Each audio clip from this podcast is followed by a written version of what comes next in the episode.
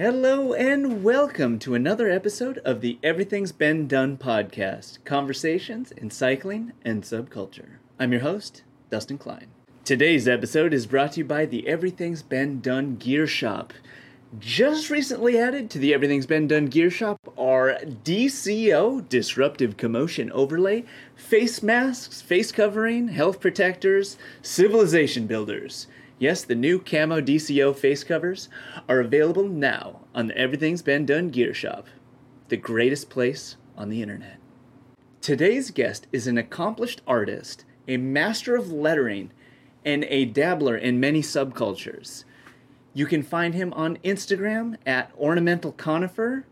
Please join me in welcoming Nicolai Sclater. Well, and then what about how all the subcultures are like you just they're all kind of similar? They But- are kind of similar. And then I really like what you're saying that they in a in a sense it sounds like they're kind of incestuous in their own way. Yeah. They well, kind of- one, you know, it's quite it's quite easy to us imagine that if you, as a cyclist, live your life as a cyclist, there's a high percentage chance that you're going to also enjoy climbing or being outdoors or cooking on a campfire. So it's like that's where you can cross over all these little things easily within one subculture. But then they're also going to be like, oh, but I also like going for like motorcycle rides. So they're interested in all of those hobbies, and that's I as am I. So I go between them all. But I barely scratch the surface of either of them. That's the problem.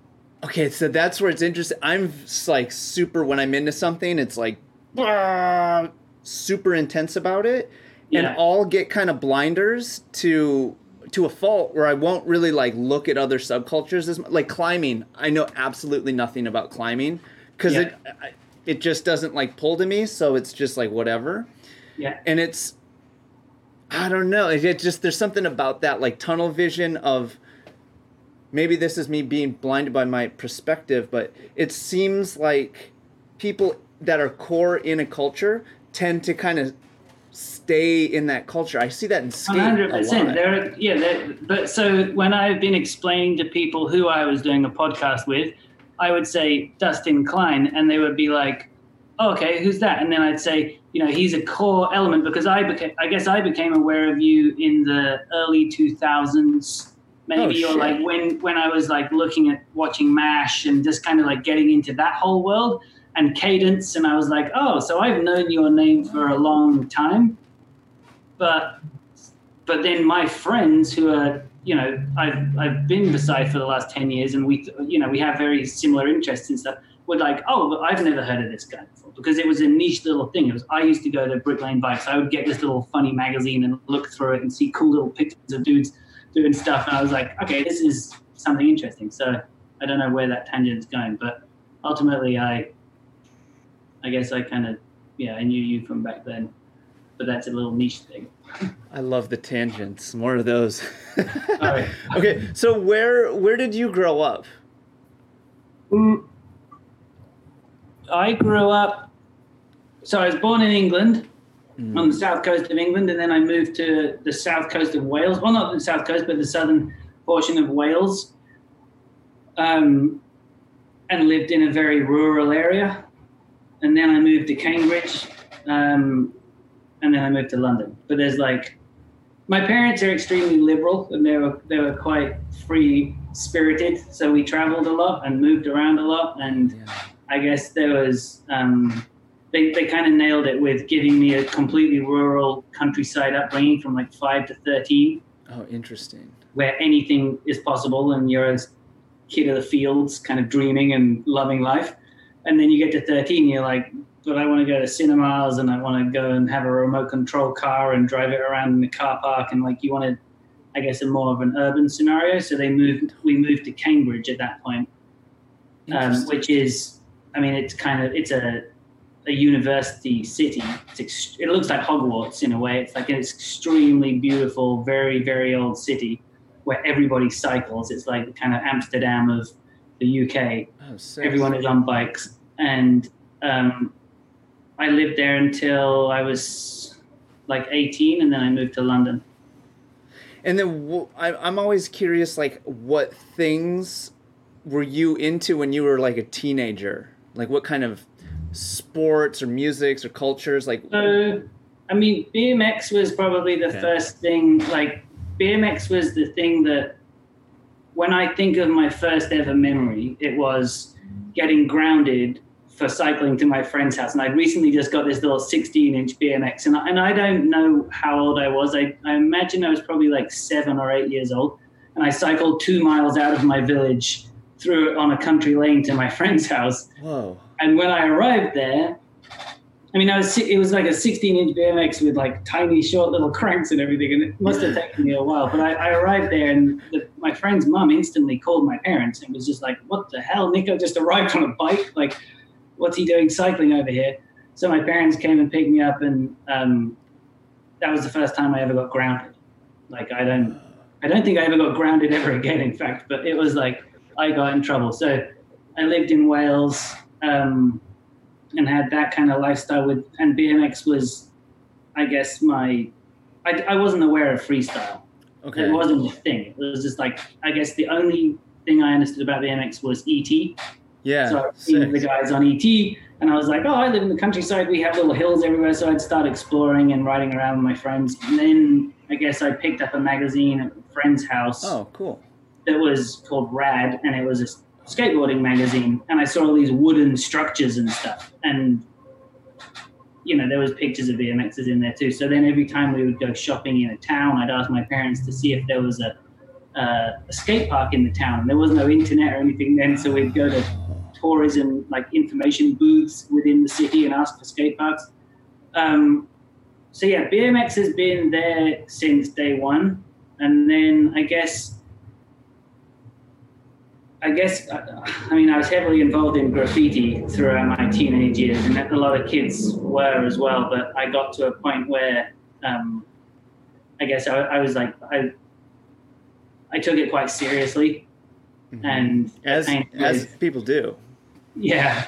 Um, but I painted with some really amazing painters, and I was always extremely subpar. Like the nerves always got the better of me, and I could dream up these wonderful pieces, but ultimately, in the like, I just I'm pretty embarrassed actually. Like I was pretty terrible because I was always so nervous, but it was the thrill of it, and I spent a lot of time.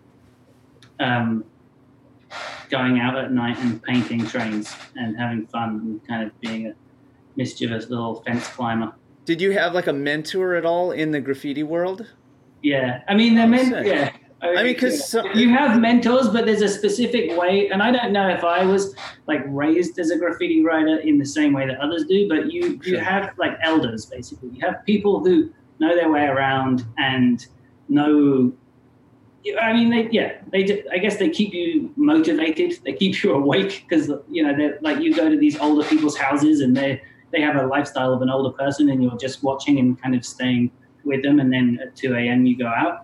They've been drinking the whole time. I'm just sitting there like right. hanging out, waiting to like do something. And then you go out and they show you, and then they take your paint, and there's like a sort of tax because they take the paint and say Oh shit. you stand dog, and then you have to stand and watch out for them. But you then you graduate, and it's funny. Then you eventually start becoming someone who goes and paints themselves. But would those that- would those guys ever show you like like like no, it was never, te- it was never technical. It was no, more you like- were always 100% expected to learn your own hand style and kind of get your own thing, and, and that only comes through experience. It wasn't.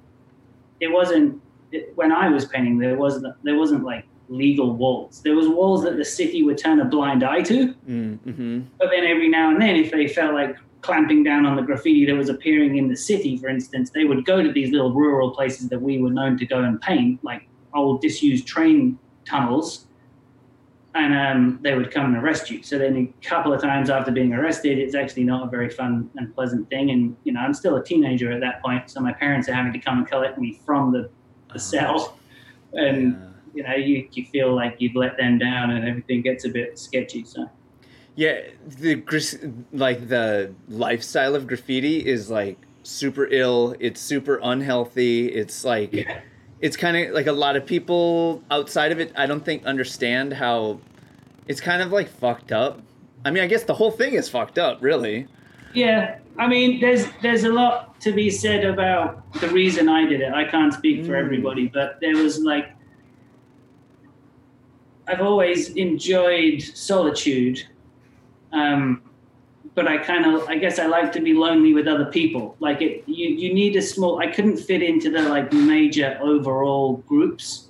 Even though I dabbled much in the same way I work now, I would dabble between them all. So I was like popular enough to like be able to speak to, or, or not popular, but capable enough to Yeah, speak yeah.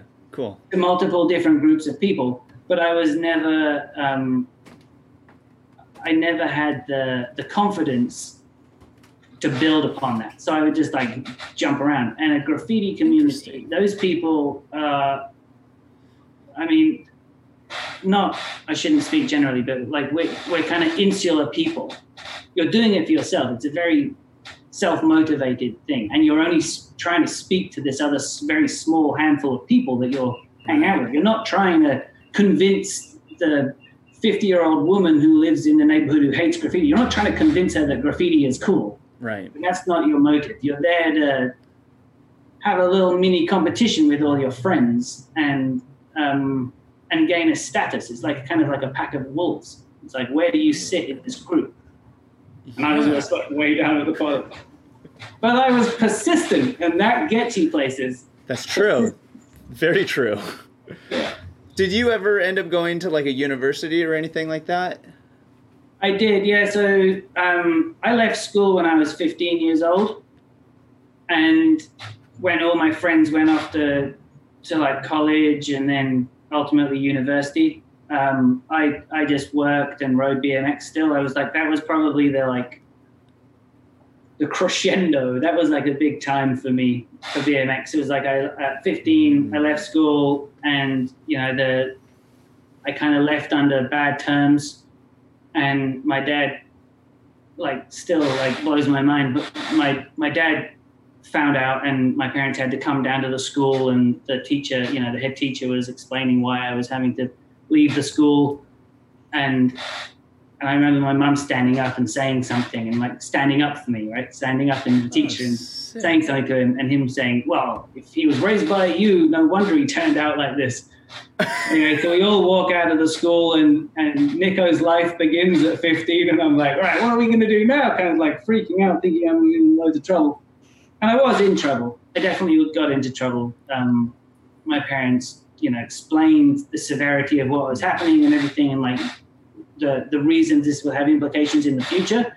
But they also focused on the fact that I was enjoying BMX and I was having a lot of time spent going to skate parks and jams never really competed, but it was always like prominent jams, and I had like a, a network of people there. And they said, "Well, you're good at this thing, so let's like put you into this." And my dad bought me a brand new BMX, Wow. so I upgraded from like the it was a GT Performer at the time. I had a GT Performer, and then he upgraded me to a Heavy Tools Ruler, and it, uh, it was a legit kind of like model up proper proper BMX. And so then I basically poured my heart into that until I was about 17 or 18 and lived in a van and sort of not in a van but like traveled around couching like hmm Tour kind of couch stuff. surfing Yeah.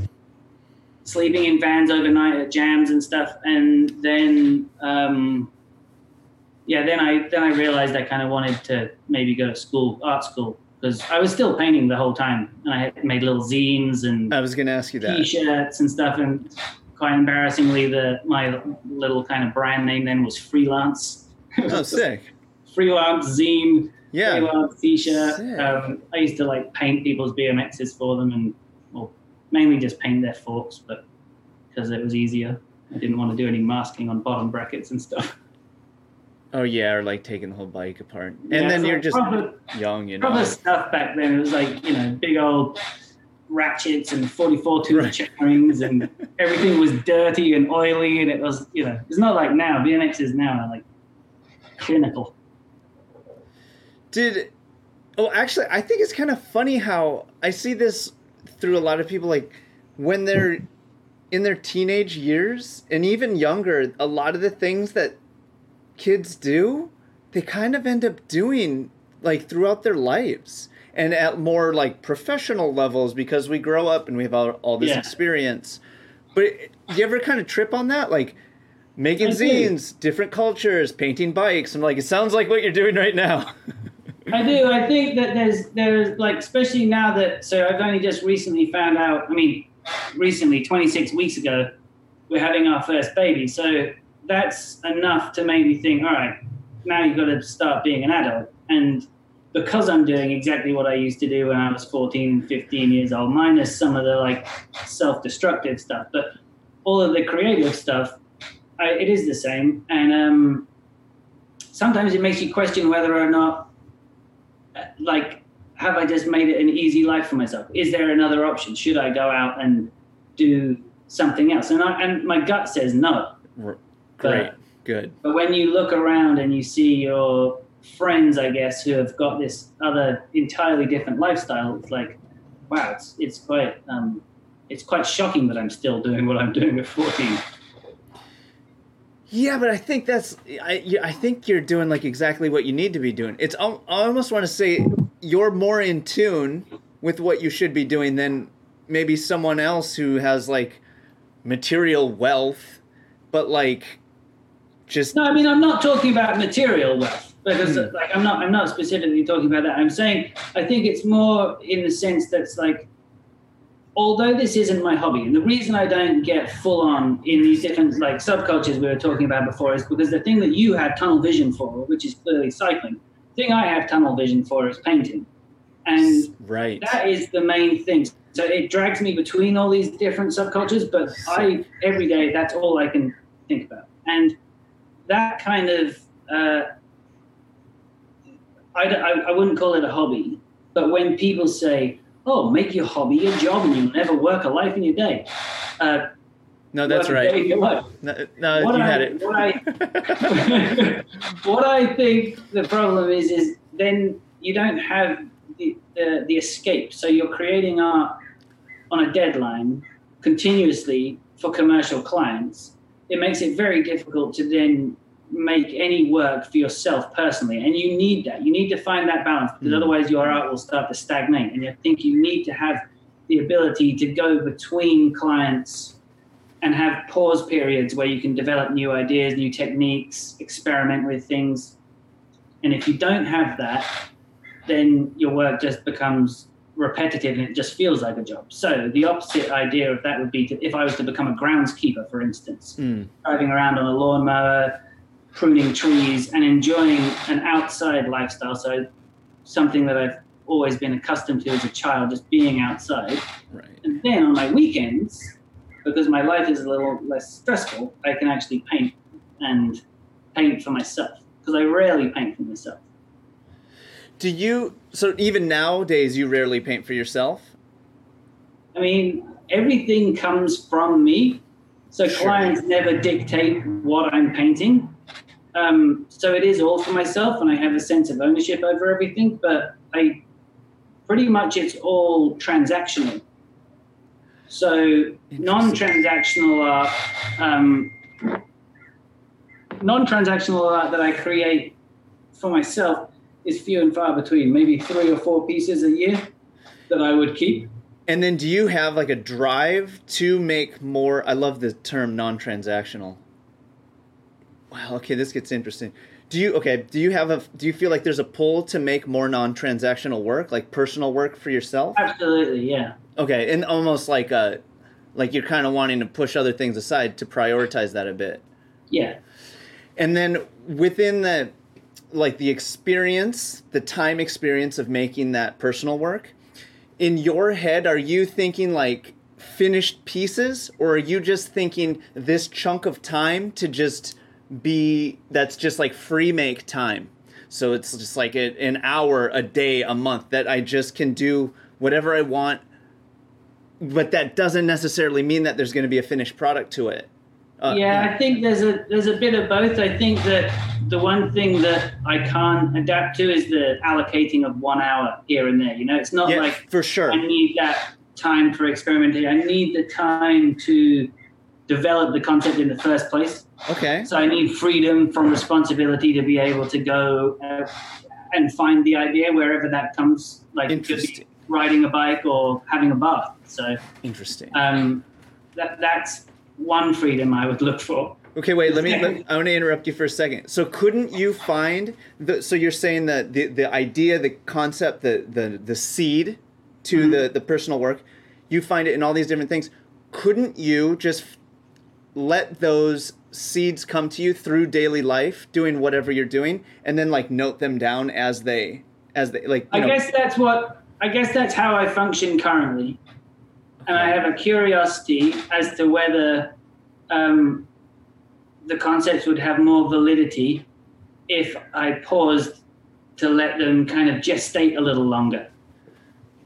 It's Can like you you can pull a seed, you Yeah. can pull a seed out of the ground quite early and eat it. If you leave it longer, it will ultimately become a larger piece of fruit.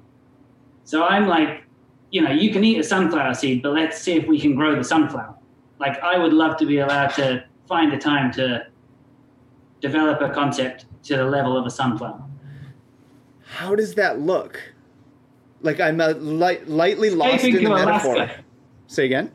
Escaping to Alaska. It'd be, it'd be cool to have like a just a like a studio retreat in Alaska, but yeah, or know, with my father, that's not going to happen anytime soon, ever. ever.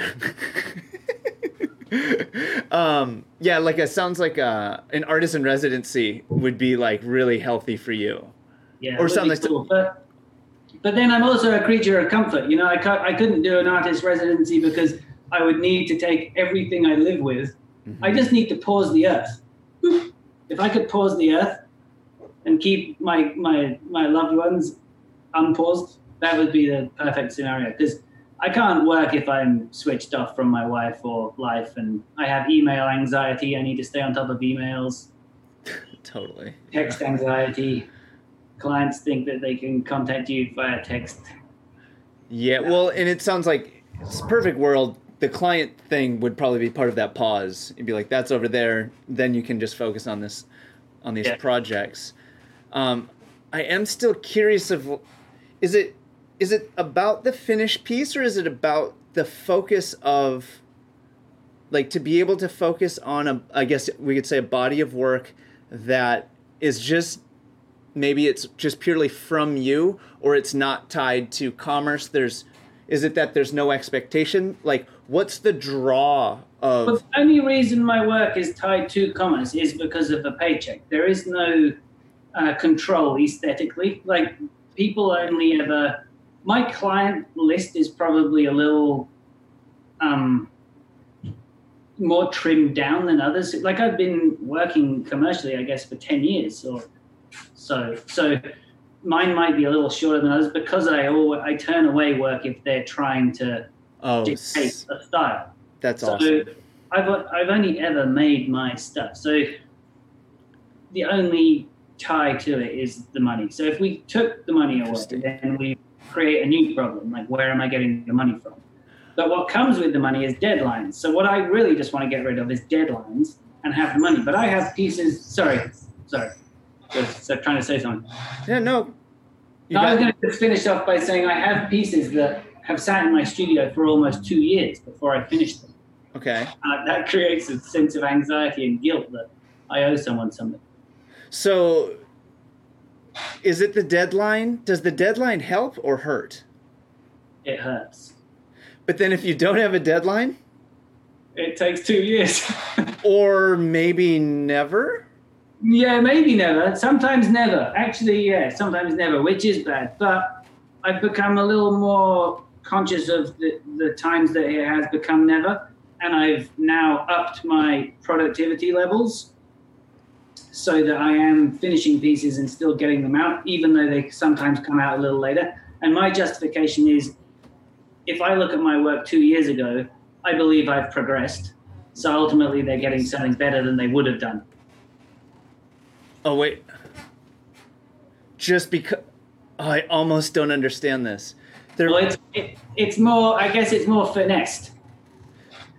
Is it just because you're doing it's basically the volume thing. Like y- producing it is is it's almost like putting another brick in the wall opposed to just never producing it because then you're never putting the time and the focus into making work so you can't build off of it. Is that comprehended? It's kind- yeah, it's kind of it's kind of that, and I think also just as time goes by, I learn new techniques. Like the, the, the type of painting that I do is very specific to techniques that are considered m- more um, industrial. Like Sure. there, there Enamel. Yeah, enamel paints and solvent-based paints. They're used to being like touched and used. They have to be they have to be resilient to a lot more. Yeah. So, like I do create flat work for homes and and canvases and whatnot, and it's it's like it is very pleasurable to to make those. But typically, my work appears on objects, and those objects get used. So you have to take that into consideration, and that is part of what I enjoy. It's like a multi-layered process. So there is the design element, but then there's also the kind of like the anal OCD planning of every stage. And only up until recently have I believed that I'm actually at a at a place where my stuff is pretty solid. There Like- are things that I painted in 2015 that are probably a little worn out by now. As far as like um uh longevity or whatever. Yeah, general usage. You know, like you can imagine if you paint your bike and you don't clear coat it, and then your knees are rubbing on the top tube Oh, every day, it's that's gone. eventually going to wear away. for sure. Yeah, It I mean, e- even if it's clear coat too, it depends on the scenario. Yeah, or if you're wearing jeans, but then also if you're riding in jeans, you're crazy. Yeah, I mean, yeah, in the summer especially. I mean, for me, it was always worse because I, you know, I lived in London where it rains all the time. So that that seam on the inside, everyone gets salvaged jeans and they want this cool dark indigo blue thing, and then they the seam on the inside, you take your trousers off after the rain, and your your entire legs are blue. Blue legs. Not easy to get rid of either. yeah, and then some of that shit doesn't stretch too, which is fucking brutal on a bike. Oh my god. And uh, but it just, I can't, I can't actually wear stretchy stuff. I have something against it. Yeah. I want to make like a comfort joke, like Nico versus comfort. Yeah, I mean, I wear, I, I, I mean, I, I do wear bibs, but I wear them underneath yeah, yeah, yeah. regular shorts. Same, same. Body and body uh, insecurities. I mean, I, that one can go a bunch of ways because it's also like um, civilian looking. Like you don't have to. I don't know. It's I, I wear overshorts don't- all the time.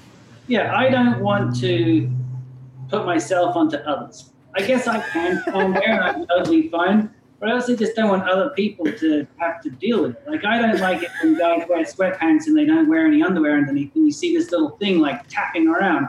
Like, that's it's cool for him, but for me, it's not cool. It's the same reason I wear a mask, you know? Like, I'm, I'm wearing a mask to stop myself coming onto you. Right, it's like protecting I others. feel a little like exposed. Like you have to deal with this. I'm comfy.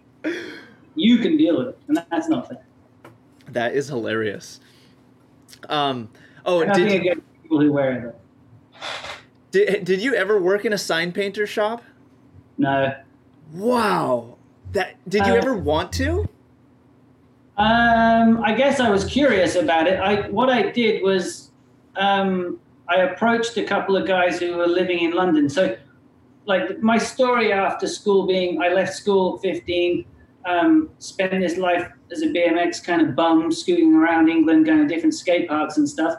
And then moving to London, I did a foundation degree. So I didn't have any um, qualifications. So I didn't have any degree, uh, you know, exams or anything. So getting into an art school was difficult. But I knew I wanted to get into an art school, but they they were very strict and regimented about how you got in there. So I had to go to a smaller university on the outskirts of London, where they did a thing called a foundation course, and you did every, a little bit of everything then um, at the time I was like really much more interested in architecture and really wanted to get into that stuff.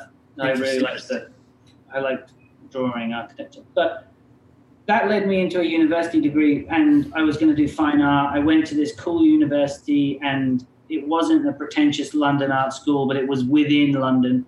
And it felt to me like I was going through a massive like obsession at 21 years old of the Bauhaus. And I went into this art school and I was like, holy shit, I'm allowed to use the fine art studio, the woodworking studio, the screen printing studio, the reprographics center, Sick. like everything as a graphic design student. But if you're a fine art student, you're not allowed to go into the screen printing session unless it's part of your you know semester curriculum. Okay. So I was like, all right, I'm going to do graphic design. I didn't know what it was. I thought it was like designing titles for TV, and I never used a computer. I didn't own one, and I got in there. It was just like a full three years of just analog experience. And although some of my classmates were were using computers predominantly, I was mixing with the tutors more because I was a mature student. I was 21, although Right. that's not mature. It's still everyone else was 18. Right. I'd had a different path into it, so I'd kind of done all the partying, Yeah. was in a relationship, didn't need to do that part of university, so I just was like full on nerd alert, obsessed, and dove in. And the, the tutors recognized that, and these guys were all like practicing designers at the, at the time. They weren't Dope. just people who'd been in academia their whole lives. So these guys were like, "Oh, this is cool. I go to the, I make these art books, and we go to this art book fair in South London. You should join us." So then I started binding and like letterpress. This guy Andy taught me how to do all the old letterpress. And he had a Heidelberg machine still there, and then the screen printing guy called Andrew wasn't much older than me, but also like rode BMX and was like hanging out in the same part of East London. So we he taught me all these screen printing techniques and stuff, and he was a technician there, so he'd let me in out after hours. So I had this like really cool thing, and you know the briefs they're they're trying to present to you like a brief, like you're going to be creating this for a cell phone company. This is your marketing campaign. This is how you have to answer it and stuff. And everyone there was just using their computers and making vector posters, right? Mhm. I would go into the woodworking studio and get a piece of wood, cut it out, screw some lights onto it, take it over to the screen printing studio, screen print it, take it into the photography studio, photograph it, print it out of the Reprographics Center, take a photograph of myself holding it, and then present that as this like bus shelter campaign, for instance Sick. and I guess that carried through all the way to my um, graduation show, and I did an exhibition, and you know, I was I got a good degree, and people noticed at the graduation thing, so then I started getting job offers. Oh wow. Um, but they, they, you know, they weren't significant. There was just it was always like recognize your level. You're a junior designer. Do this, do that. So I had opportunities to then go and start working in places, and I quickly realized like within a matter of months like graduate and then summer month exploring this work industry that i'm getting into graphic design everyone just sat in these like poncy like annoying computer offices with like you know an annoying beanbag for if you want to chill out Right. and i turn up with my pencil case and a cutting mat and they'd be like what's that and i'm like well, this is how i make stuff and they're like why do you like your laptop's over there like send that PDF to that guy, and, and can you just cut that out? And then I'm like, oh man, I really don't belong in this world. Right. So I, um, I rented like a large warehouse with a couple of friends and set up a design studio, as it were. It was just, I mean, I slept under my table, so it wasn't a design studio. To the rest of the world, it was a design studio. It's where the name Ornamental Conifer came from. Um, oh, yeah. you know, it was I didn't want to present myself as as Nicolai Sclater. I felt like my spelling was awkward, but also um, I wanted to sort of present myself as a design studio. So I pretended that this was the name, and you're you're being signed off from a guy called Nico who works at Ornamental Conifer, Love it. Um, and it was an ambiguous name that wasn't like directly related to any industry specifically. So I could send emails to anyone. I'd be like, Dope. hey, I have to do some type design for your magazine. And like we at Ornamental Conifer have a handful of people who can create analog type. Dude, Um, that's sick. So yeah, that was kind of where it came from. And then um, how did this question start? What was we were talking just about? Sign painter. Sign painter. okay, so yeah, so that led me in hand painted type for magazines. I was doing a lot of that. Then I So, started working Wait, at were you doing hand painted type like up to this point? Or like we yeah, kind of what Well, it, it, this is just a continuation of graffiti. So I was Right. terrible at drawing Oh, and I mean brush, I guess, but great point. Great point. yeah, so I I was terrible at drawing my entire life, and I've always focused on lettering. So book covers were always the thing I drew. I never drew the illustrations. I draw the title of the comic book. So it was always like lettering was all I could do. Um, Wait, And then- I, I got a, I got a question on the lettering. What is it that you love about lettering? Like, Be- I guess I, just want to make it. I want to say something. So my parents are both Oh. writers. My dad's a my dad's a poet, and my mum's an author. And Oh, I've always and I I grew up. You know, my favorite era of music is hip hop from '94 to '96, both in the UK and in America. sick. More so in the UK because I could relate to the people rapping about standing at a bus shelter in the rain waiting to go to work. But there was a story. There was a, it was it was built upon a narrative, which is different now. So it was a, a narrative that had a punchline, and I really liked that. So that was really why I wanted to like continue with lecturings. I wanted to create visual punchlines for people Love it. um, and and it's you know I think that that for me was just the natural kind of way to get into stuff was to learn lettering techniques. So sign painting, I noticed it because of people like um, Margaret Kilgallen and Stephen Powers. Like I was aware of the the Beautiful Losers, and I saw them making stuff, and I'd suddenly tied these two things together and be like, hang on, I use spray cans for that stuff, or I draw it meticulously with like a sharpie and a little pen. And I noticed sign painting through them. So then I was like, oh, I have access to this in my city. I wonder if I could go and find an old sign painter who would teach me because there was nothing else available. It wasn't like nowadays, there's all these like things happening, groups and classes and whatnot, but they're just replicating historical signage. There are very few of them, and there are there are some that I follow who I think are brilliant at modernizing it. But the majority of people are just kind of creating a pastiche of the past, and that's not what I was interested in at all. I wanted to modernize it. just like tattoo does. Both of those cultures do the same thing. Yeah, yeah, yeah, Just, exactly. just interesting.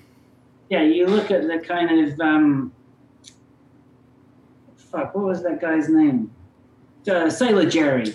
Ah, that yeah, stuff and how it's yeah. that that is like in the sign painting world or within motorsports that you've got Ed Roth and Von Dutch. And Yeah. do striping and they have this sort of weirdo character, the Rat Fink and everything like that. there's a huge group of people who learn to sign paint because they want to keep creating that, Interesting. which is fine, but that's not what I wanted to do.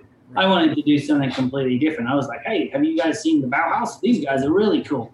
We should do some other stuff. So I did. I guess that's where I took it. And then the sign painters were like, nah, you know, we're not going to teach you. I believe it was just purely because they didn't want any competition at the time. Mm, Very scarce. And there was a lot of new barber shops coming. Suddenly people had all these twizzly mustaches and there was baristas everywhere and everyone wanted a hand painted sign.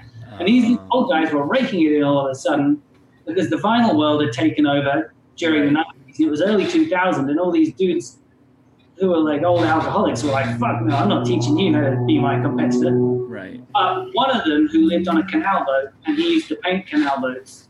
In England, all the canal boats have beautiful sign painting on them. He gave me a book. Oh, sick. So I learned What from was that? You remember? No, I think it was probably just a guide to sign painting. Totally. it's like a Xerox thing. Like, Yeah, it, no, it was a little like uh, nine inch by nine inch, well thumbed, soft back, um, very you know rudimentary photography, posed everything, and like just oh, cool. he basically just told you what materials you needed because I didn't know where to start. I had acrylics and spray paints and all stuff. I didn't know about squirrel hair or ox hair and sable brushes and enamel and thinners and palettes and how you load your brush because it's all those little techniques that Yes. people get screwed on when they start because they're like, oh, I saw you're using one shot and I got the brush and I went like this and I went like that. And it's like, well, one of, first of all, that's the wrong brush. Second of all, you haven't loaded the brush correctly. Third, you need to thin it. Fourth, the surface needs to be prepped. And that's that kind of stuff I was saying about earlier. It's like the OCD kind of element of preparation and finish is what I've become more obsessed with as my career has, has developed. Do you are you do you find your, yourself enjoying that prep work? Yeah. Oh, yeah. But I also I, I I sometimes I sometimes kind of like farm it out to other people too, just based on time.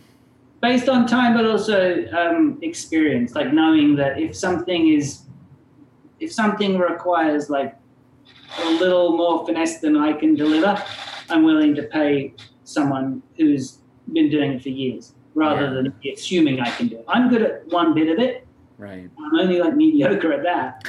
Uh, so I don't want to make sure. I want to make sure that people who are spending money with me get something beautiful, and sometimes that requires asking for help. Yeah, which is that's professional too. Instead of just like, yeah, the product can suffer otherwise, you know. Yeah.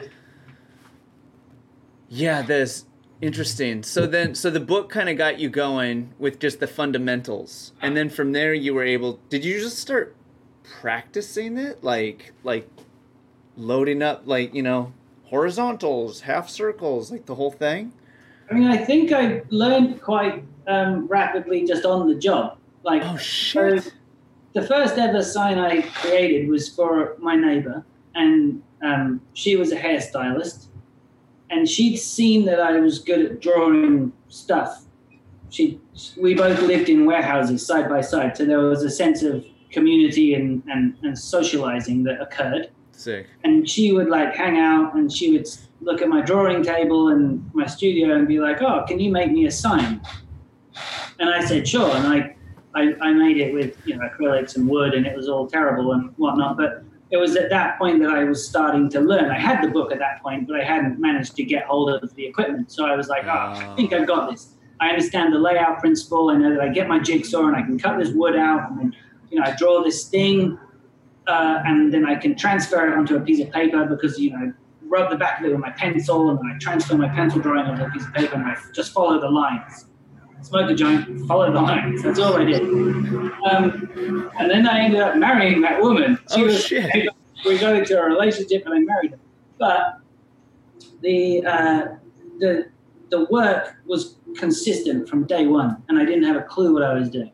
And so many people, I undersold myself massively. I think people were aware of the fact I was clueless, but were like, "This is a cheaper option." Which is a bad uh, is a bad way to conduct business because these other old guys who could have taken the work. You know, I feel I shouldn't have done that, but I also just wasn't confident enough to know what I should have charged because they've never told me.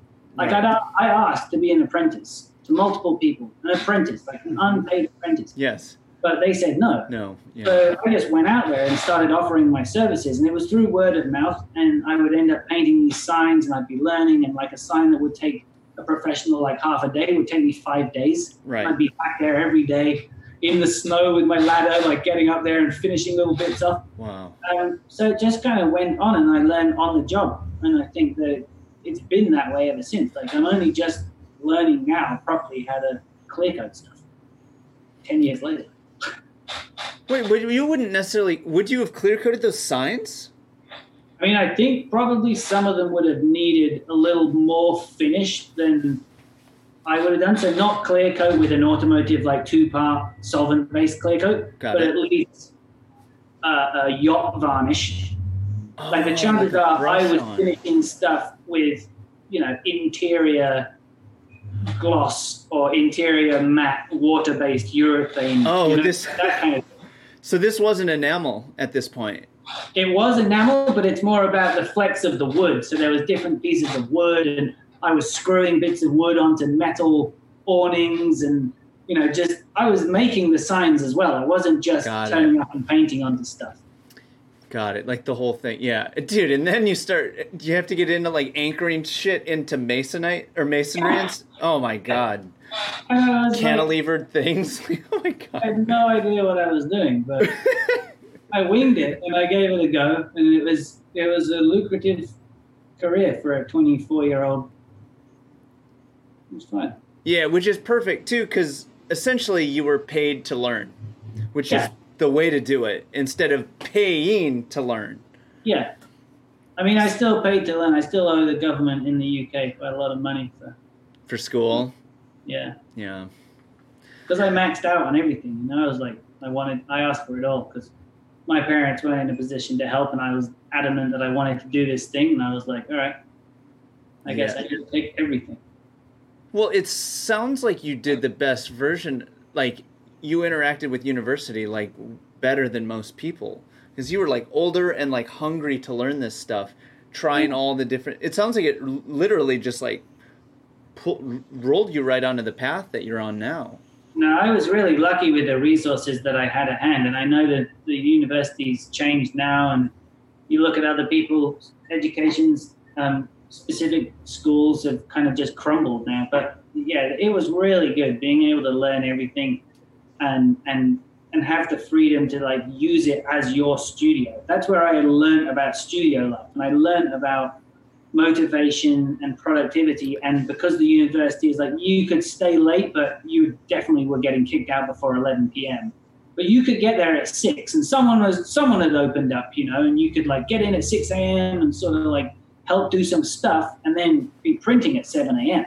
And that's when a lot of my friends were just getting home. You know, they were like, "Whoa, man!" And I'm like, "All right, pigs, I'm gonna go screen print like an edition of fucking sick posters." And then this this evening, when we all go to the pub together, I'm gonna hand those things out, and it's gonna be sick, and you're just gonna be hungover. So right. yeah. I was really motivated to work as hard as I could. Which is also like kind of one of the magic elements to you know, I guess I would say being an artist is you have to be self motivated. Like you can't. Yeah. There's there's no other way because no one's. If you're waiting for teachers or assignments to force you into making something, it's like, yeah. there's where's the room for progression in that? I know there's a lot of people have a strangely negative idea, and they're like, "Oh, you're not a lazy artist." And like, if if you know of an artist, if you know of them, they're not lazy. Like right. people, there's Good. a lot of work going on, and and it's more than you imagine. So people come to my studio or they, they see my, you know, my routine and see how consistently I'm working. They're like, oh, wow, that's so impressive. I'm like, everyone is like this. Anyone that is capable of producing work has to put a lot of time in. And the idea of the, like, I lived in East London full, surrounded by trust fund kids who claimed to be artists. And I'd be like, well, you know, what have you shown this year? Right. Or like, what are you working on? Or can I see your studio? And it was like, oh no, you know, I, I sort of, I have this like weird horn I blow and I just do ketamine. And like, I'm like, yeah. You're not an artist. Right. Um, so you've got to be motivated and, um, and I like it. It just keeps, it definitely, I, I, I enjoy being physical with my work. I enjoy feeling tired at the end of the day, but I keep kind of regular office hours, really. You know, like I'm in the studio at 7 a.m., 8 a.m., um, or I'm cycling to the studio. I make sure that I ride in every day. Um, but I'm home by 6 or 7 and yeah. in bed by 9. So, yeah, totally. Yeah, similar schedule for me too. I mean, to me, it's about the consistency. Like, weird, yeah. wacky hours. They like it's not consistent. It like fucks you up. Like I'm not gonna stay up super late and then get up and just like it needs to be kind of regimented for it to. Yeah. It's efficiency. You have a constant outpouring. If you are sporadic with your ideas and your motives, then I guess that's why you get those urges to like, oh man, this is happening right now. Like I'm feeling it. I have to put my time into it. But I, I guess I have such a backlog of ideas that I can't indulge in those moments, those sporadic moments of impulsive creation. I have to just be like, okay, well, this is just going to sadly get put to the back of the list, but I'll get there as long as I keep on this steady path. Like I do work through all of my ideas. Whereas some people who don't have many ideas and only get one a year, they're like, wow, two months solidly, I stayed up all night, every night, and focused on this thing and created it. And then the rest of the year, I took off and was just relaxing. Whereas I'm like consistent. I know that 365 days of the year, I will be making something off this list that I've created. Is it like an actual list, or is it just like things floating in your head? Uh, it's, it's, many actual lists. Like there are multiple versions of that list oh. in different formats all over the place, but predominantly um, just you know scraps of paper lying around like this. And is it just like ideas or like f- is it like finished yeah. things or a mix of all of it?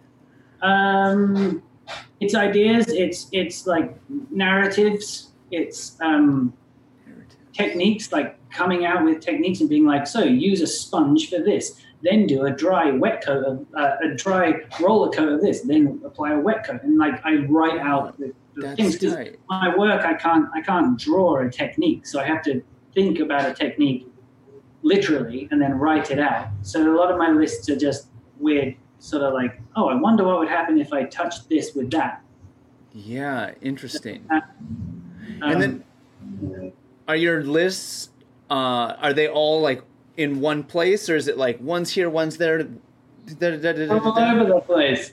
Yeah. I have a little pocket-sized sketchbook that I carry around in my pocket, and then one in my backpack, and then I have, I just have stacks of like paper that sit around ready to be to be scribbled on.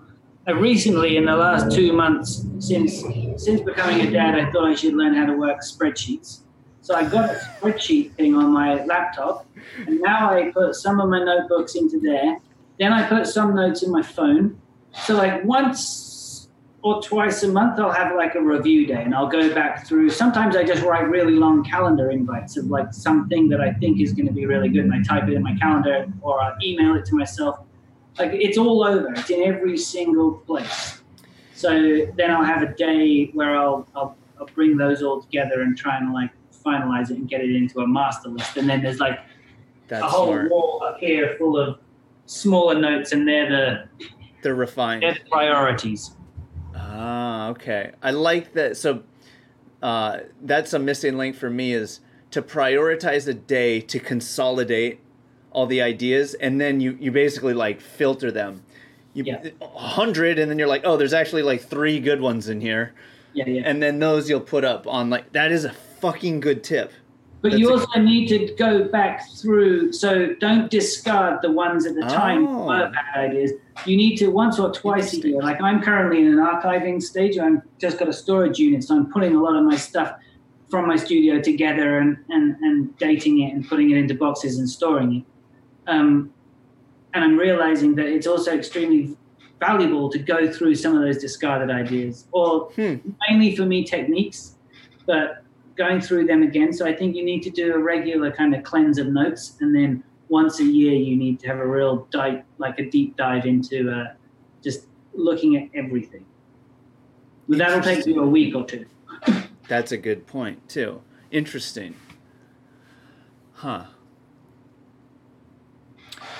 So do you think that does your like if you had this uh magical moment to pause stuff and or, or just whatever, making personal work for you, does it look completely different than uh like a commercial work?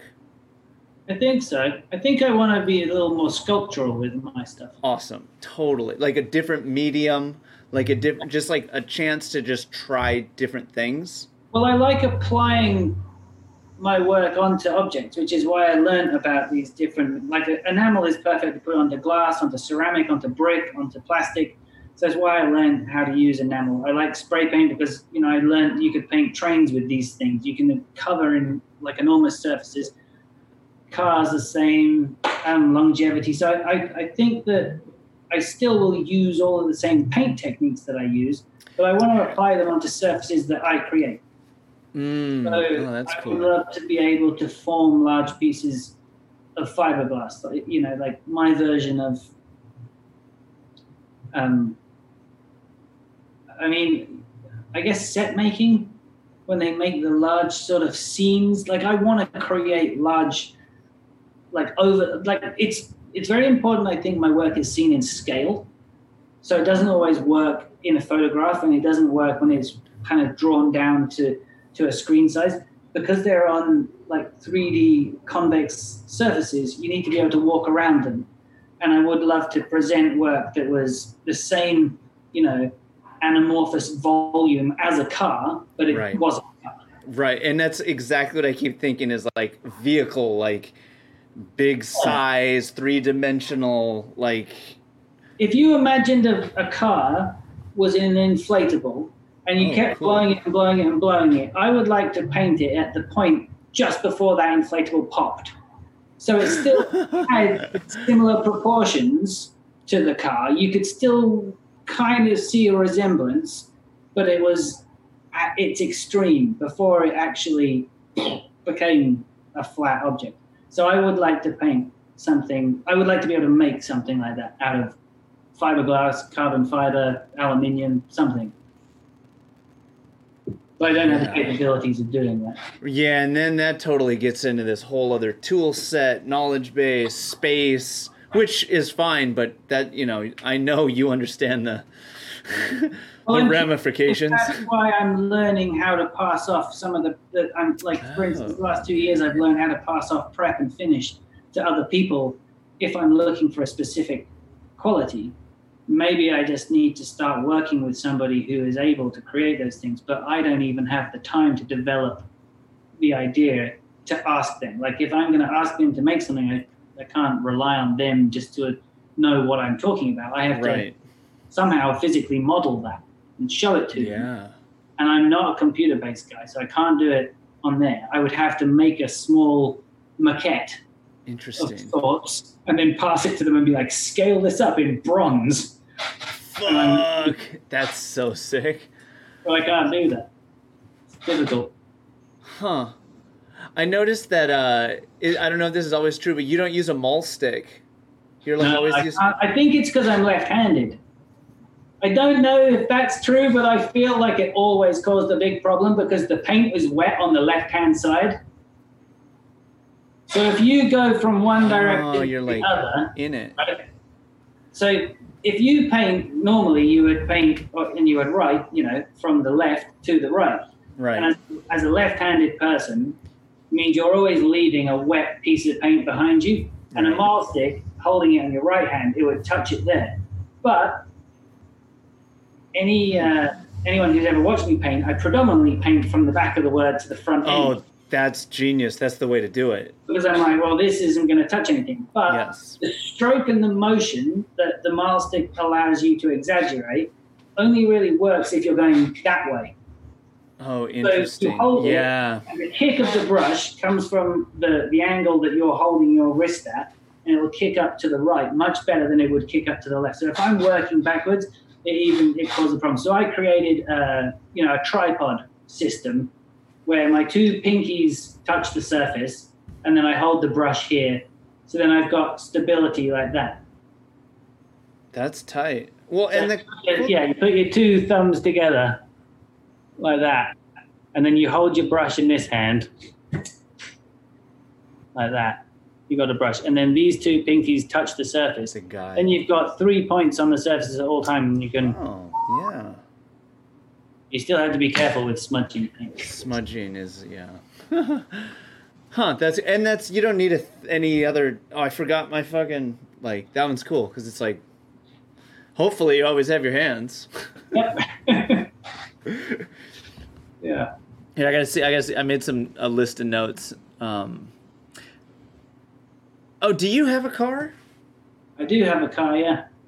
Did you paint? Have you painted it? No. No, I have a 1995 uh, Range Rover. Why not So- something like a little something? Nah, I, I don't really tend to paint my own stuff. Why? Why not? I don't know. I'm gonna paint my bike. I've just got a new bike that I'm gonna paint. I just gave it over to Hearn from Oh. Montenegro Manufacturing to do a little bit of carbon work on it. But I'm gonna paint that How are you gonna? Is it gonna be brush or spray? a mixture. Oh, cool. Probably more spray. I'm just trying. I've only ever painted one bike before. I've painted a lot of bikes, but really I've only ever painted one. And I love it so much. I just want to recreate it. The one that you did. Yeah, the one I did, and I gave it to somebody, and then I that's, I mean, it was a job. I gave it back to them. I didn't just give it to them. Right, right, right, right. Yeah. What I mean. I ownership on my work. I, they didn't have any say in it. So to me, it's my bike, and I've just given it to them. and they leave this nice little pile of paper for you, which is never hurts. Yeah. Um, but no, I, uh, I don't. I haven't painted my own car. Um, I painted my own motorcycle. I, I've seen that. That thing's bonkers. I, I I actually didn't know that you painted that, but I assumed it, so yeah. just confirm that. Yeah. I've cool. had a couple of bikes that I've painted and leather jackets and stuff, but no, my, my I guess I'm just a little more incognito now. I used to want I used to I used to wear Hawaiian shirts. Now I just wear black t-shirts. And it's like I used to want people to look at me. Now I'm like, oh, Don't, don't look at me. leave me alone. What uh, what kind of bike did you get that you're gonna paint? Uh, it's a Cervelo Aspero, And is that I don't know that model is a road frame? a gravel bike. Oh, it is gravel. Oh, sick. Yeah. it's their like their gravel bike. Sick. Uh, what size tires you got sitting over there? 650 Bs. Oh no, those ones are 700 Cs. Oh, Uh, what, what's going on? What's going on with Cervelo? The the one on the the Cervelo is going to be 650B. How big? I don't know yet. Like so, Oh. I ride 38s on my bike on my Cannondale, and then these are 40s, and I like 40s. And then I was like, well, what's the point? Why did I get 650B wheels to run 40s on them? Like I got to go bigger. Bigger, right? But I don't know. I'm I'm new to this, man. Like 38 was a stretch for me. I was like, I know. "Wow, look how chunky this guy is. I know. I don't know. I'm probably going to end up with two inch tires or something. yeah. There's a. I, I actually think that like a 45 to a 47 is like a kind of a nice. It really depends on what you ride, like what the terrain is. Yeah, I mean, it's probably 70% road and 30% gravel, and that's the thing. It's such a it's such a disproportionate amount of gravel because I live in Los Angeles and there's so much around, but I have to ride. I, I only get allocated slots to ride in, so it's not like long time. So what I do is I exploit the fact that I can cycle to work. I only live 10 miles away from my studio. Oh, that's I perfect. can That's, cycle that's to work strike. every day Yeah, that's great. and but then that means I'm I'm riding straight up Venice Boulevard. That's all it is. So the the 38 is pretty good because the potholes are shit.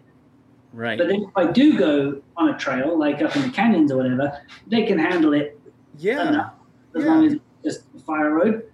But I really want to go. There's a ride I want to do. So, and also I like little chubby tires. Yeah. little 650B chubby tires. I just like plunge them out on them. and it's fun to just try all the different like see how this feels with this pressure and these tires and like Yeah, I I've think never done it before, so I'm doing it out of curiosity.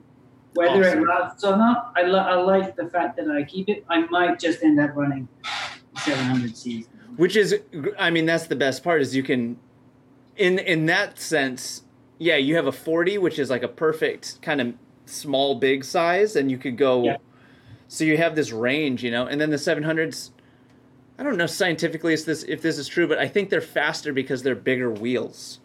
I mean, the speed, don't know if the speed difference though with someone of my ability is not like noticeable enough for it Oh. to be like something that I take into consideration. no just So- how it feels like it just Yeah. feels faster it But feels see, I've only ever ridden 650Bs on my friends' bikes where I'm like, oh, can I have a quick go on your bike? And like done a little circle around the car park. So I don't really know how it feels. So I don't know yet. Right now, my heart is in 700Cs. But for all I know, it's like the, that time difference of like, whoa, maybe my commute is 35 seconds longer is not going to bum me out.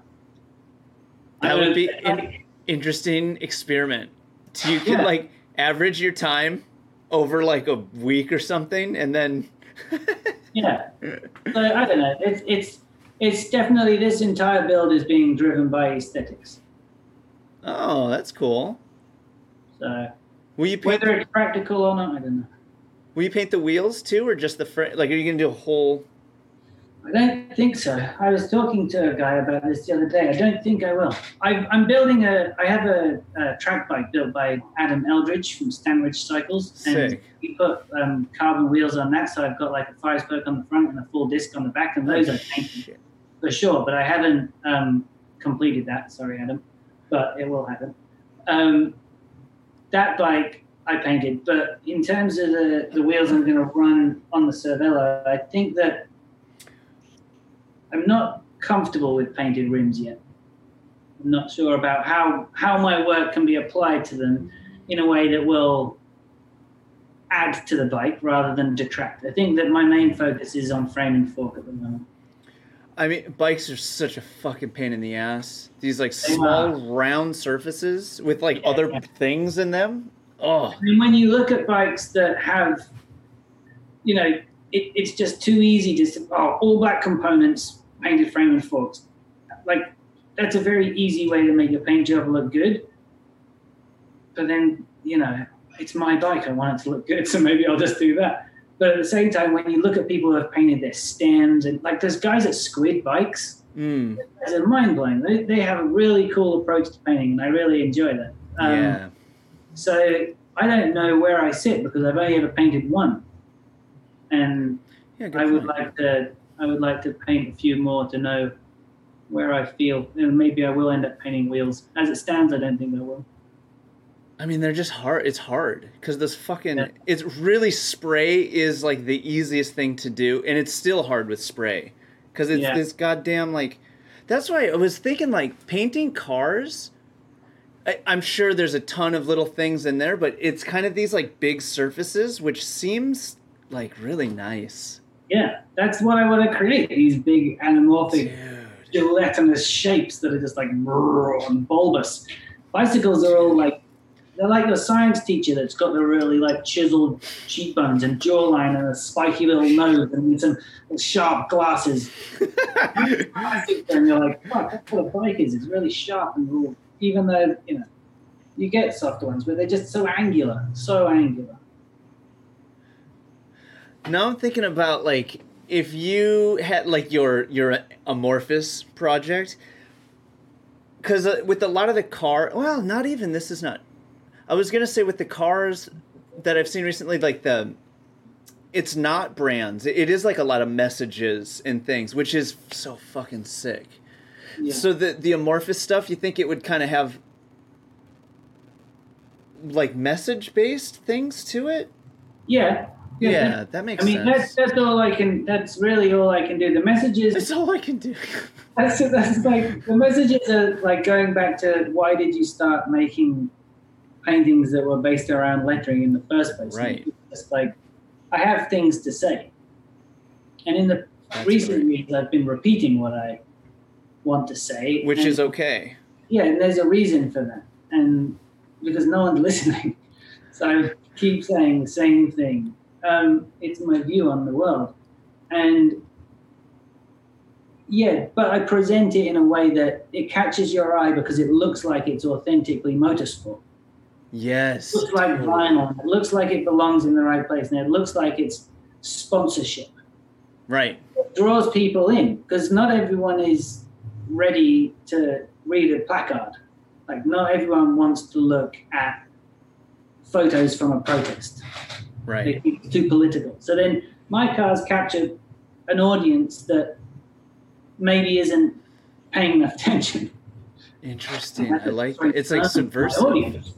Yeah.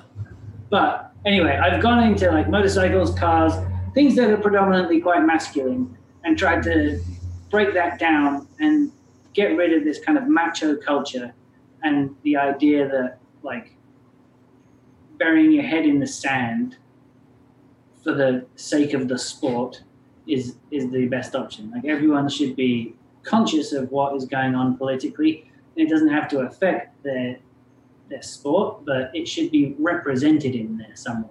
Right. Yeah. And, and awareness of it, consciousness. It happens in music and art, so it should happen in sport too. Right. Yes. Yes. Yes. Yes. Hmm. Oh, that's what I was gonna say. I totally thought that you okay. So say you have like a car project or a project of some form. I'm assuming you're doing like a like a uh, mock-ups before you dive into this, or are you just fucking head in the deep end? I just sort of I, I need the object there, so Yeah, uh, I used like quarter inch blue 3M vinyl blue tape, uh, and I and I map out areas that you look at. So whether it's a helmet, a motorcycle, a car, I map out areas that I feel need something. And alongside that, I'll have like a visual kind of assets package of stuff that's going along, stuff that I've been painting recently, a current kind of aesthetic that I'm exploring, and I'll work out how to apply those things. Like a recent project, I've been obsessed with flames. Before it was like folded arrows, Yes. Pieces of paper that look like they're popping off. But like, I mean, I, I get obsessed with an icon or a symbol, Love it. and then that dictates an entire kind of graphic language based around that. So how the logos are made and how the different lettering is presented, and all my statements appear in this specific way. I have that idea, and then I look at the object, and then I look at the spaces that allow me to apply those sort of Oh, interesting. creations that I have. Some of them are like extremely refined, and some of them are a little more like specific to the the the, the object I'm putting it onto. It's kind of site specific. So you'll mask it off, and then are you drawing it on the object? No, there's a like there's a lot of different processes. So Oh, okay. some of it is I rarely draw directly onto things like cars because the paint surfaces can get really damaged by using even the wax crayons that I would use on a helmet. So they're like a water soluble pencil. So they're not wax, but they're a water soluble pencil um, that can be removed from glass and stuff. Uh, called a stabilo. Yes, I know exactly what you're talking about. Yeah, so there you can draw onto pretty much everything with those. Cars, it marks the Oh. paint. Oh, it so does. with cars, sometimes I have to project stuff. That's probably my last and least favorite way of doing it because, you know, the project 2D and these cars are curved. So most of the time, what I do is I'll draw something and I'll scan it in and then I'll increase it on scale. So I have like a larger 24 inch by 150 feet little black and white blueprint printer that typically gets used on job sites for architects, like to show floor plans and stuff. And I use that. Uh, and so then I can cut it out and stick it up on the car and see if it looks right. And then I use a pounce wheel Ah, Um, yes. Yeah, so a Sign pounce wheel like a little stirrup with all the little spikes on it, and then you dust French chalk through it. So then when you remove it, it leaves the outline of what you wanted to draw on the car.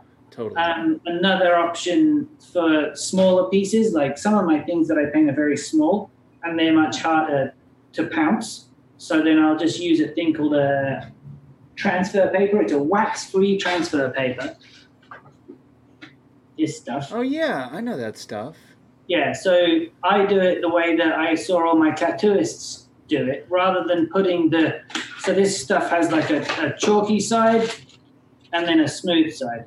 Um, if you lay it chalk face up and you put your piece of paper down onto it and you trace what you want to transfer, it then puts it onto the piece of paper so you can put it onto the surface. Whereas what the box tells you to do is put the chalk face down onto the surface, and then Right. your hand smudges so much you get chalk everywhere. Interesting. Seamless way. It means there's one extra step to the process. You, rather than just having your drawing and transferring it, you have to draw, pick up dust, and then trace it again. So you end up drawing the same thing three times. Yeah, yeah. Right. Which actually, for the longest time, I used to think was just bullshit. Like, I don't want to draw something more than once. But it is like one of the most professional things you can do. Yeah, and it definitely helps because it creates a muscle memory for your hand.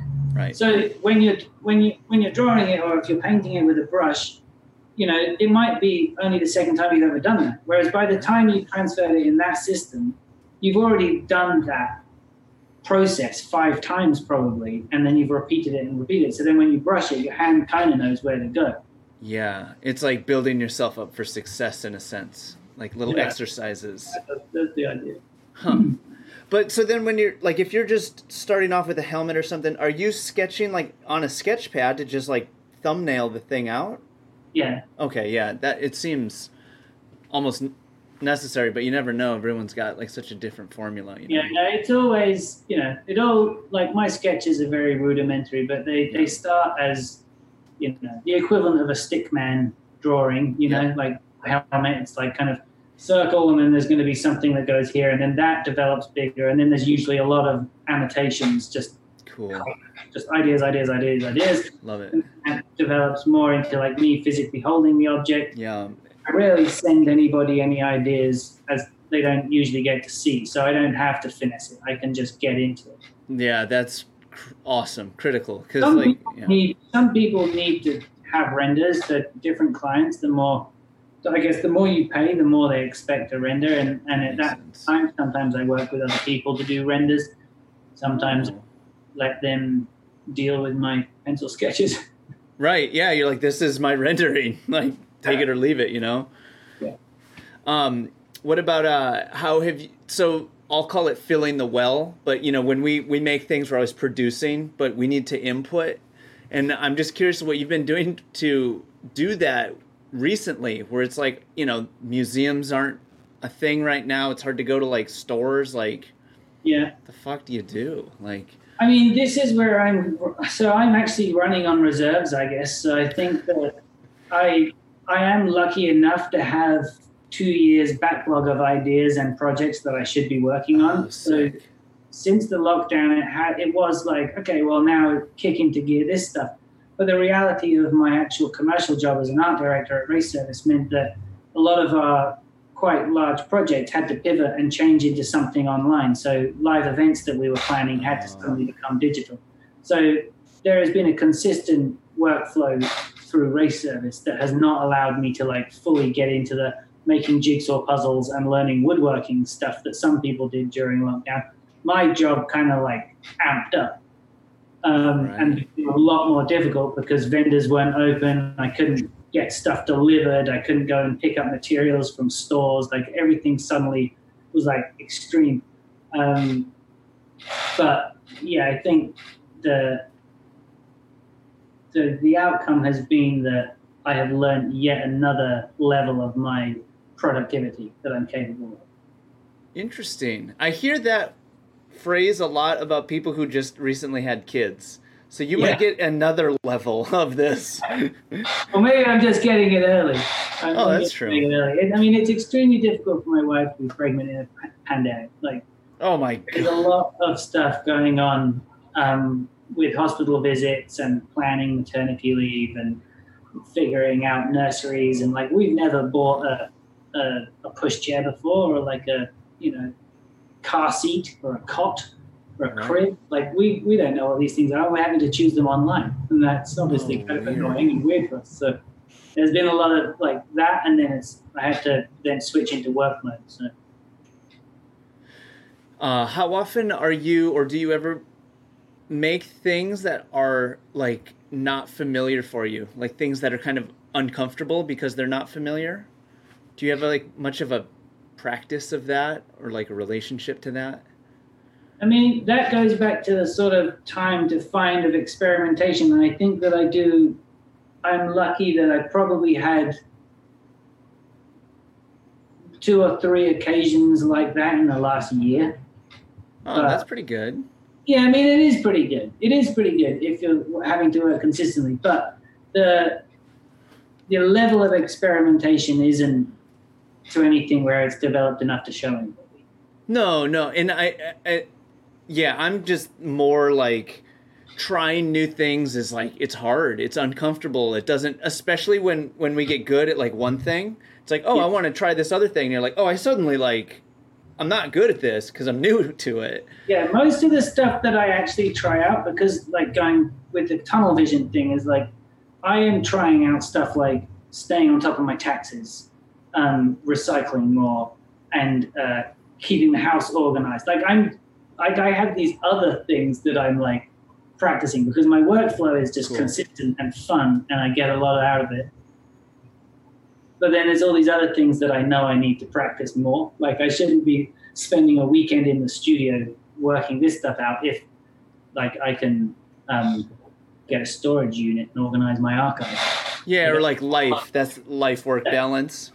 Yeah, and, and I enjoy life. Like I was always scared of becoming what I considered middle aged, and now I'm here and I'm like, man, this is amazing. I go for a walk after dinner, and then I go to bed at 9 p.m. and I wake up and I feel really good. And then I'm going to learn this new stretching technique. and I'm going to go for a bicycle ride. oh, lovely. Life is good. Like, oh, actually, on the way to the studio, I better drop off my recycling. That's cool. Totally. like, it feels good to do that. And then I know that work is consistent and art is there, and it's just always like turn up and I'm like, yay, now I'm in my safe place and I can just keep doing the stuff. Um, but it's been, it, I've enjoyed going from this reckless kind of 20 year old into a, a guy in his mid 30s who's, who's like slowed down and just enjoying it. Right. Like now, you, you going from like someone sprinting to someone, I don't know the term for like a marathon, like jogging, I guess. Yeah. You're like, Yeah, oh, okay, like slowing rhythm. And there's this, this, I think it's just to kind of coming to terms with an ego and an arrogance of your 20s and just being like this passionate, eager, over the top, kind of enthusiastic know it all to just being like, hey, don't look at me anymore, man. This is cool. I found this really cool groove and I'm just going to like keep keep in this and this is cool. Like, leave me alone. Leave me alone. I'm not harming anybody. I'm just having a good time in this groove. Uh, are do you use drugs or alcohol? Are those like part of your Uh, life not at all? really. I, I, I do drink, uh, but I wouldn't. I don't use drugs. Like no cannabis? No, that I mean, I, I used to smoke a lot of weed, like a lot when, I, and that's back again in my twenties. But if I'm honest, it caused some issues with my relationship. If you like, with a, my wife doesn't smoke weed, Totally. and and like I'm not even. I don't think I should hold anything back here either. I just I I created a dependency on it Mm. that stopped me from traveling. So living in Europe where it wasn't accessible, there was still this kind of like slightly seedy undercurrent kind of thing going on, and you had to go and pick it up. And if you couldn't get hold of the guy, it was stressful. And Yeah. someone said, "Hey, let's go on a trip to France." You're like, "Wow, where am I going to buy weed in France? I'll just stay here." So I, I kind of cleansed myself of that when I was about 27, 28, before I moved to Australia. I was just like, yeah, I don't need to smoke weed. Yeah, that's great. It's cool because you you basically saw how it was like getting in the way. It wasn't Yeah, helping. it was definitely getting in the way, and I wasn't aware of it until my wife pointed it out. And then oh, moved to California, and it's like legal. So then it's like, okay, cool. Well, we can try this stuff recreationally. And then I realized it was a hindrance to certain levels of productivity for me, and I wasn't finding the same buzz as I used to have with it. And I was like, definitely had a, a reliance on it to create work in my twenties. Interesting. felt like Yeah. I needed to smoke weed and get into a zone. Um, now I find that through other avenues, and it's like just making sure I have a good breakfast and having like a nice dinner the night before and drinking enough water and exercising and having a beer and like that is for me like so I can still function. Whereas like I feel like when you stop smoking weed and you start again, you're just like, oh, it's not very good for you. My tolerance has got extremely low. Right. Yeah. Yeah. Well, and then it it affects everybody so differently too. You know. Yeah.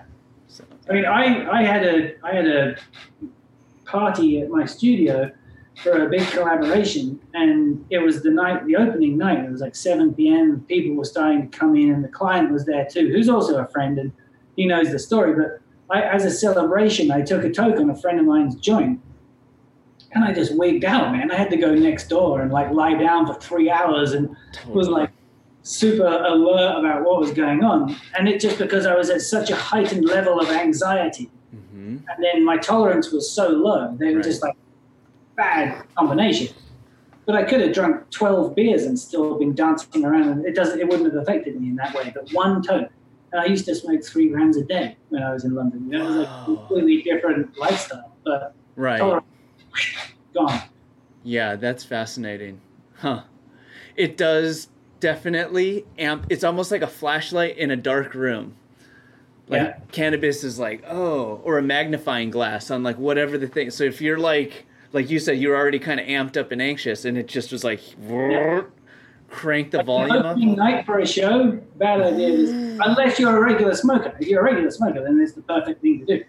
But if you're a rookie, you're a newfound rookie, and then you're like, all these people are coming to see my work. Oh fuck! And then you're like a little bit nervous and anxious. If you smoke a joint, it's like, ah, yeah, that was the wrong thing to do. That's pretty But it's funny. fine, you know. It's, um, I'm not, I'm not anti-drug in any way. I've, I've done a little bit of everything, and it's fun. I think I, I fully understand why they're necessary in the planet, and I'm not anti-drug whatsoever. Right, right, right, Just, right. um, I'm just a little bit weaker now. I like going to bed early. Yeah, I mean the path does what it does, you know? Like I totally understand. I get yeah. And I just think it's curious too to see how everyone interacts with it so differently, you know? It still smells delicious. That's the thing. Living in Los Angeles, it's like taunts me every day. It smells Every day. That's crazy. glorious. Yeah. That's what SF when I lived in SF. I was a bike messenger there and riding around the city, you would just smell weed everywhere every day. It was like this city is just high all the Yeah. time. But it's a, it's such a lovely smell. I. I, do agree with that. Yeah. My dad used to smoke weed, so I was like, I started smoking. I used to smoke Oh wow. steal joints out of his ashtray when I was like 14 years old. Did he ever smoke with you or offer it with you? Yeah, we smoked together, but that was after I'd left home and everything. Like I'd go back at Christmas, and there was some funny times because yeah, in England it was the, the birth of skunk, which is you know you, you guys have got all these different strains. We used to just go to a guy and and it was either hash or homegrown, which is just like kind of bushweed, Mhm. or you'd get skunk. And skunk could be any form of thing. It might be an indica, it might be a sativa. You don't know what it was. Right. Just something that had little bits of purple hair in it, cost a lot more money, and had little crystals on it. And I started smoking that, and I'd share it with my dad, who was used to smoking hash from the 80s. Interesting. And he would wig out. And then he'd go to bed and ask my mum to bring him a cup of tea and some biscuits, and he'd be all stoned upstairs, and I'd be like, oh man, I just got my dad really stoned. This is terrible. But then every time I'd go and visit him, he'd be like, hey, can you bring some of that skunk? Oh, you. He was asking for it, so he had to come up with his own name, and he would call it Hooch. Hooch. Yeah, bring some of that hooch with you.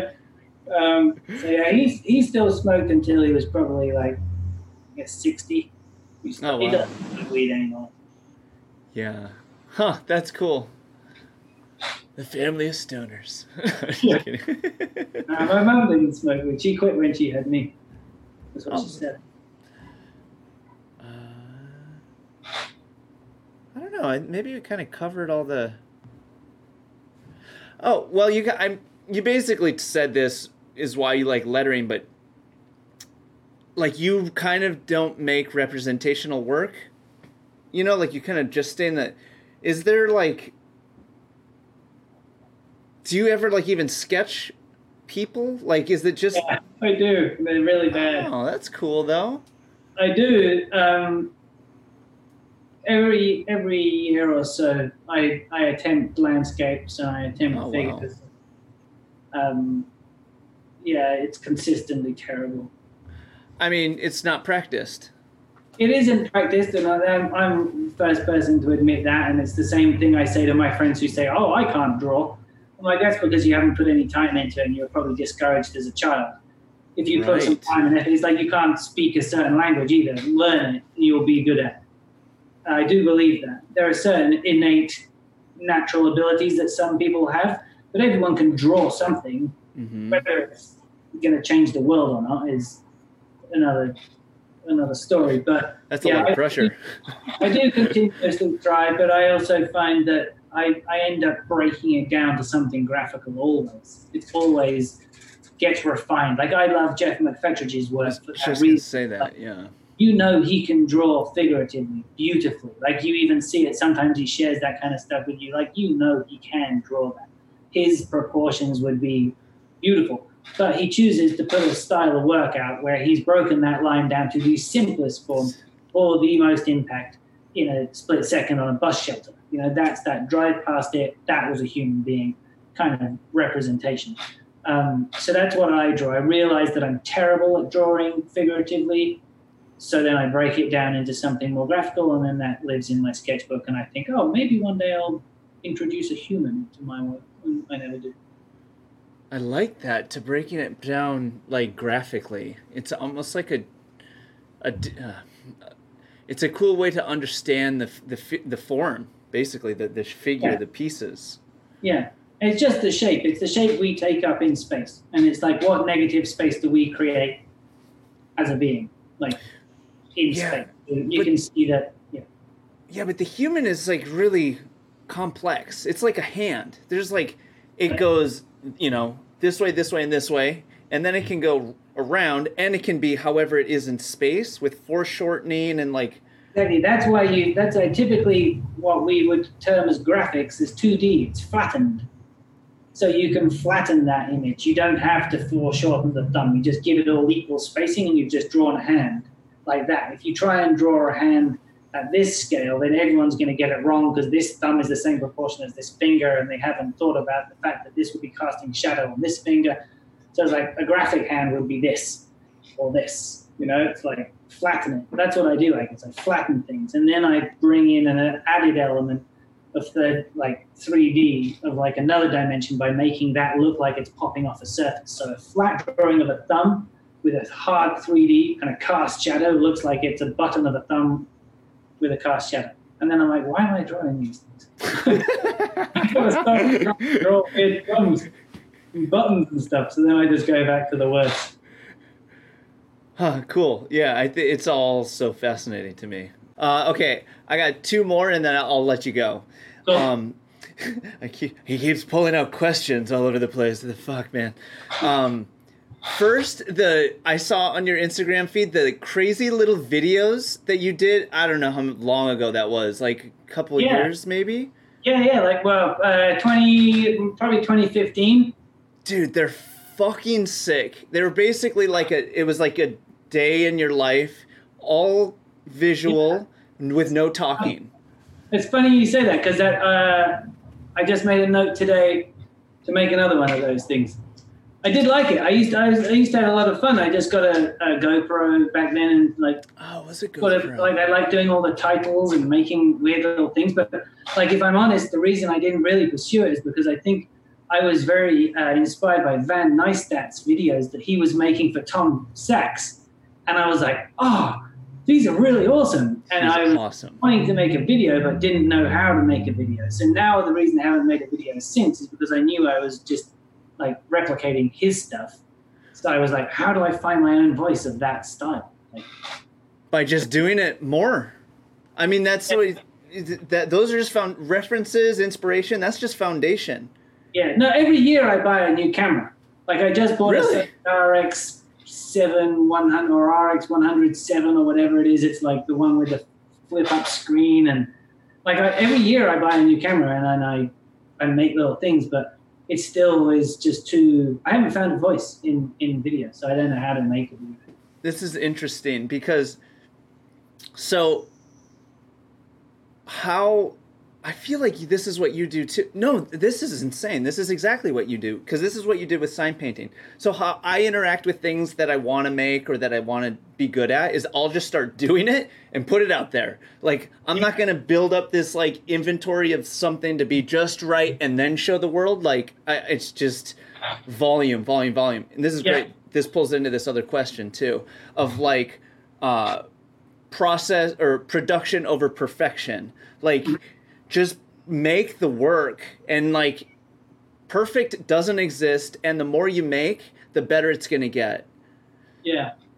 I think that the difference now is that I am established, and at the beginning, I wasn't hmm. established enough that someone could call me out. So it was like, this is just someone new and starting up. And if he's copying a traditional Victorian style of sign painting, we're not going to call him a faker. Whereas now it's like, hmm. I haven't, I, I can't claim that style as my own so I shouldn't be putting it out there as my own. Like I have to spend enough time creating videos myself. Like what is what is the point and the story I'm trying to tell of, of painting? And like it isn't there isn't really much interest there.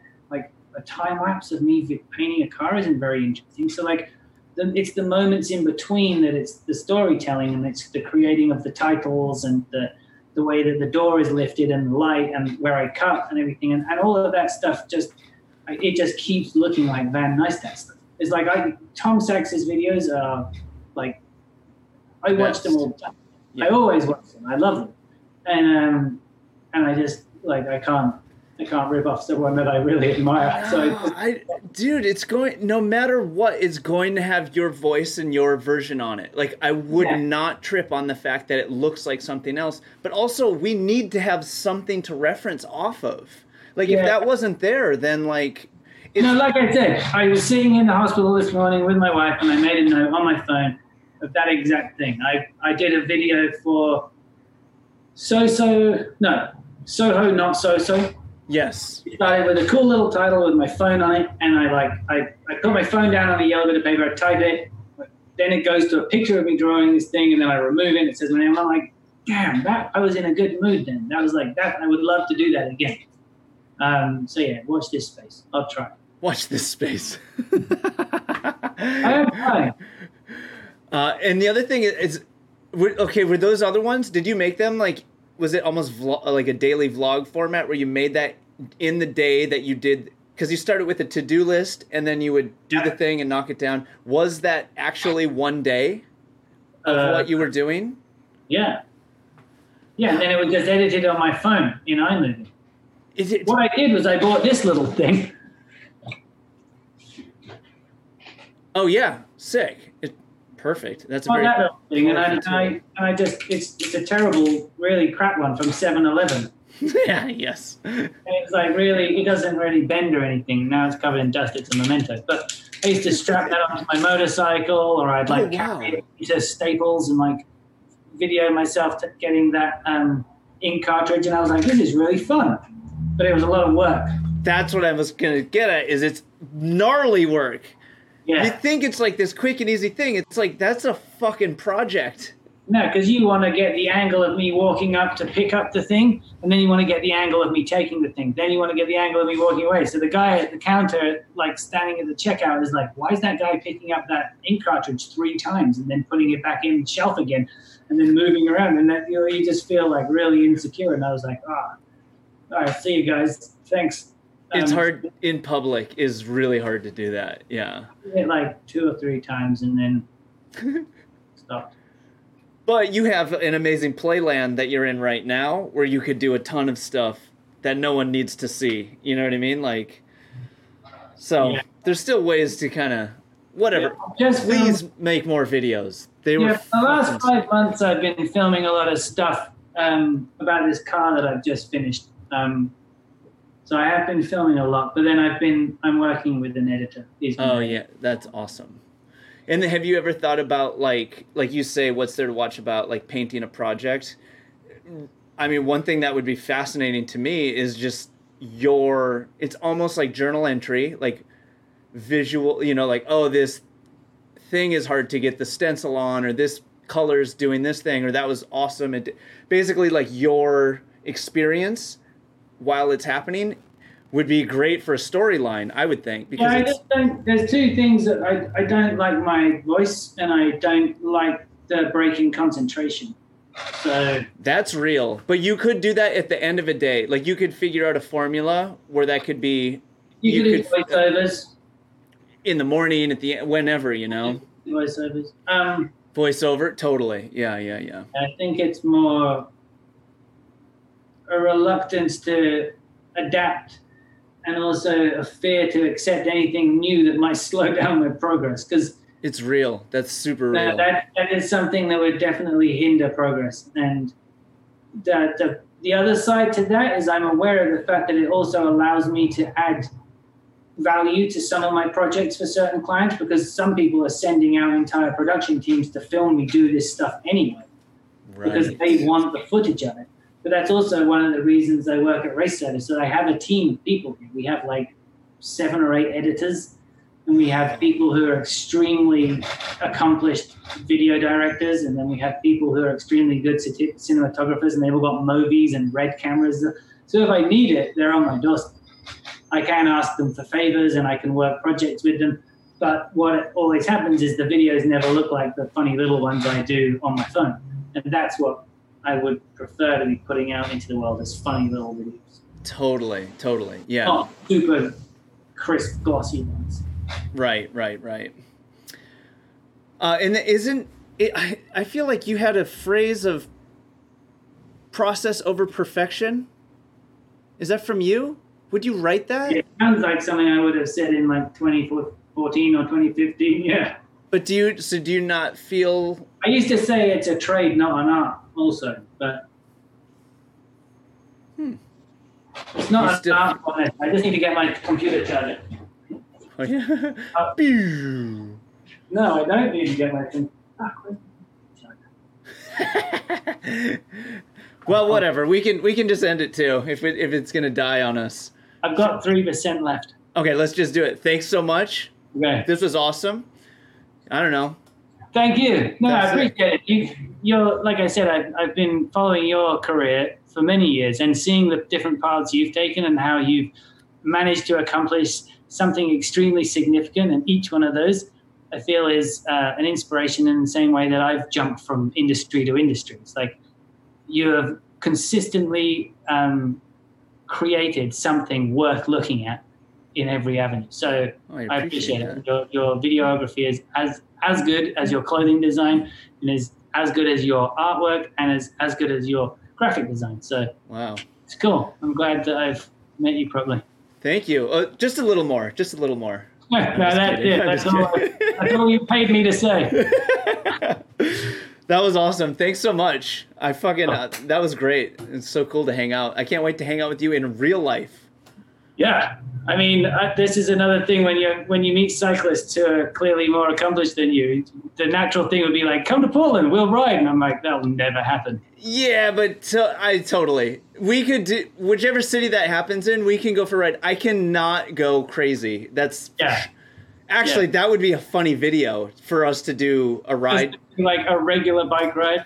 or Yeah. we could do what? It, yeah, that's a good. Ride to work with me. Exactly. Yeah, Yeah. That would be sick. Uh, and uh, congratulations on uh, being a dad. Thanks. Yeah, it's amazing. Wow. can't. Thank you to Nico for spending his time with us, sharing his path, his process, all the wonderful things that he does. If you're interested in see- seeing more from Nicolai, check him out ornamental at ornamental conifer on Instagram. He is literally literally literally he is an amazing artist. He makes amazing things. He's painting cars and motorcycles and helmets. It, it- your eyes will thank you. It's awesome. So, so yeah, um, yeah, the world thanks you, Nico. Thank you.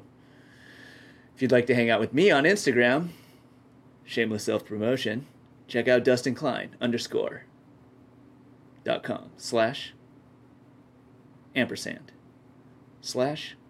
Thank you for being here. We'll see you next week. Same time, same channel. Nothing but love. Goodbye.